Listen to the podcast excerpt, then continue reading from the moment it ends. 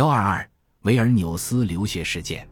中午时分，我为自己匆匆写下了以下的问题：为什么要这样做？戈尔巴乔夫不可能在联邦委员会获得对这种做法的牢靠的支持。不等调查委员会到达，就开始这类军事行动，粉碎了两个一本正经的谎言：即戈尔巴乔夫并没有下达命令，这能让人相信吗？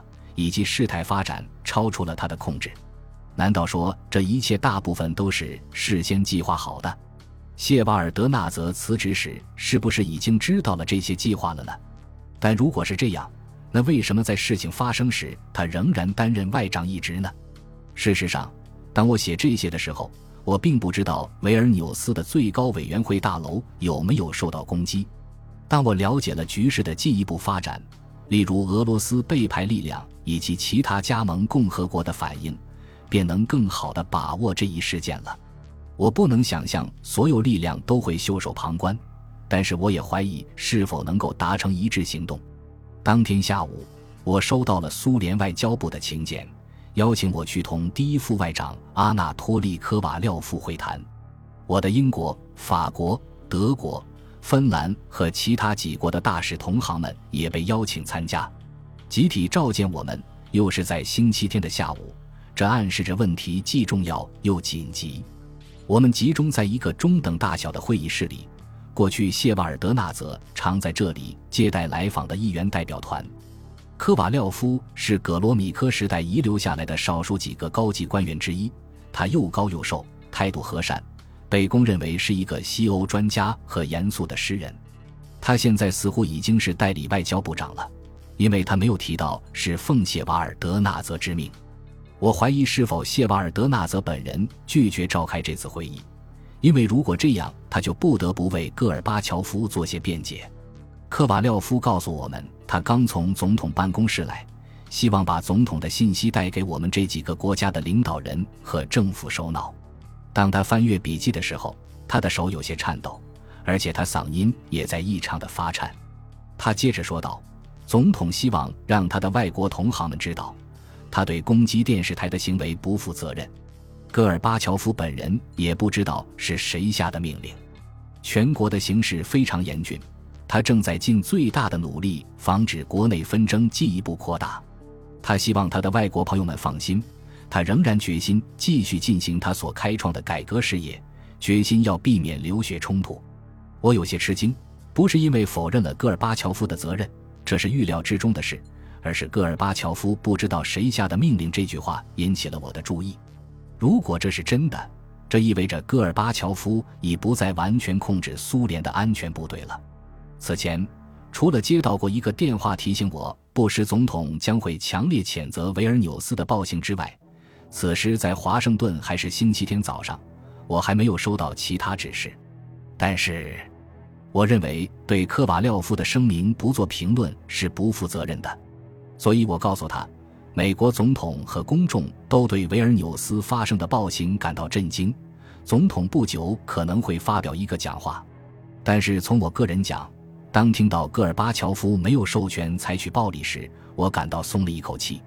既然事情是这样，我猜测戈尔巴乔夫总统会立即发表公开声明，谴责这次袭击，指出那些有罪的人将会受到相应法律的惩处。科瓦廖夫向我们保证说。一定把我的意见带给戈尔巴乔夫总统。另一个大使问道：“不知道他理解的是否正确？即总统不知道使用暴力的罪犯是谁？”科瓦廖夫看着他的笔记，一个字一个字地重复了一遍他刚刚念过的声明。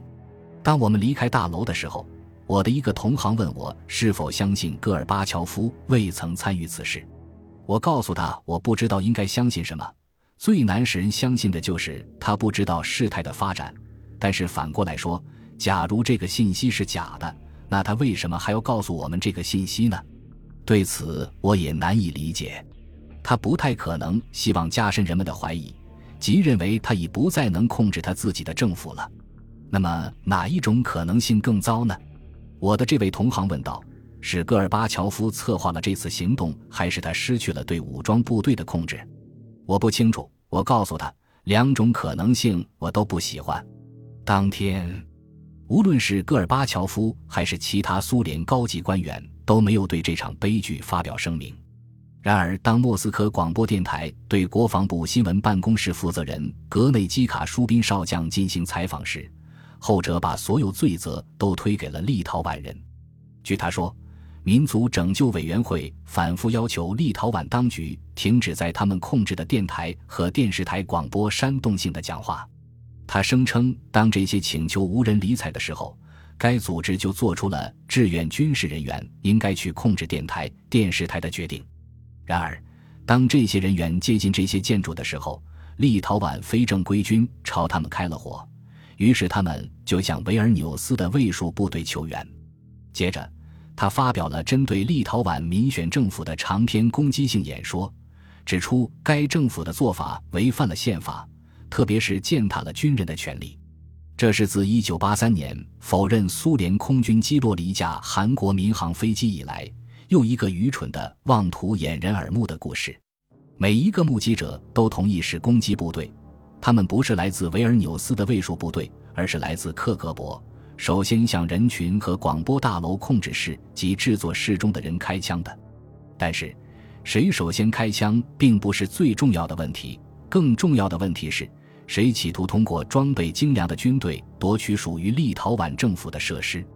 当戈尔巴乔夫保持沉默的时候。叶利钦开始行动起来，他立即飞往爱沙尼亚的塔林，同三个波罗的海沿岸共和国的领导人共同签署了一份声明。该声明指出，缔约一方将承认其他几个国家的国家主权，禁止各自的公民参与侵犯另一个国家主权的武装行动。不仅如此，他们还宣布要在国际法的基础上，这意味着是作为独立国家。而不是苏联的组成部分发展彼此之间的关系。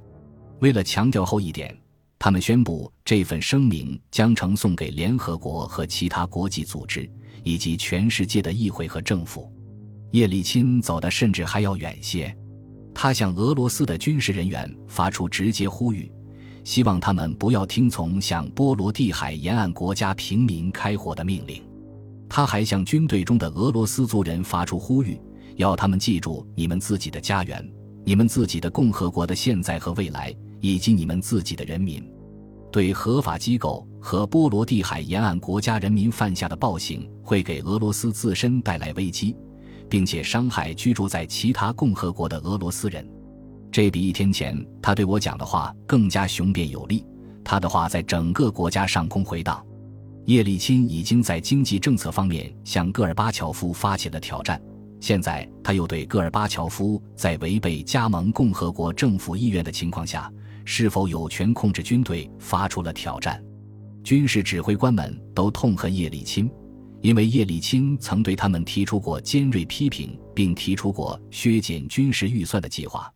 他们当然不会理睬他的呼吁。但是，在一月十二日和十三日发表的声明中。叶利钦开始提出，来自俄罗斯的军人应该把最高忠诚献给他，俄罗斯的领袖，而不是戈尔巴乔夫，苏联的总统。双重权力的成分正在增长。与此同时，更多的市民走上街头举行抗议。由于人们纷纷走出家门，加入到保卫其民选领导人的人盾行列，维尔纽斯议会大厦周围的人越来越多。他们公然违抗保卫该地区的坦克车手的命令，后者使用麦克风命令人们下午五点以前离开，否则就会面临攻击。在立陶宛其他大部分城市里，甚至在拉脱维亚和爱沙尼亚也举行了群众集会。里加的局势几乎和维尔纽斯一样严峻，示威者们开始在那里的议会周围修筑栅栏。声援立陶宛的示威游行席卷了莫斯科、列宁格勒。基什尼奥夫、利沃夫和帝国的其他许多城市。戈尔巴乔夫于次日即一月十四日在苏联最高苏维埃发表了演说。在此之前，他没有对维尔纽斯悲剧公开发表评论。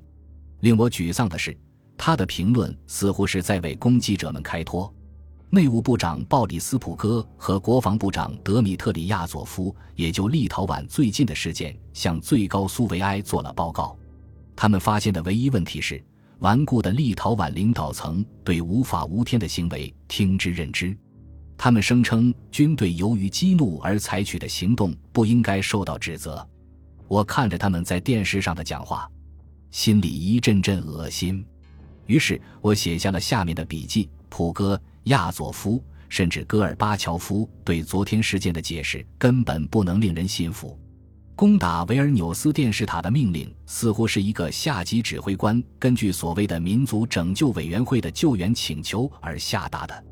戈尔巴乔夫说，他第一次听说此事是在凌晨三点被叫醒的时候。本集播放完毕，感谢您的收听，喜欢请订阅加关注，主页有更多精彩内容。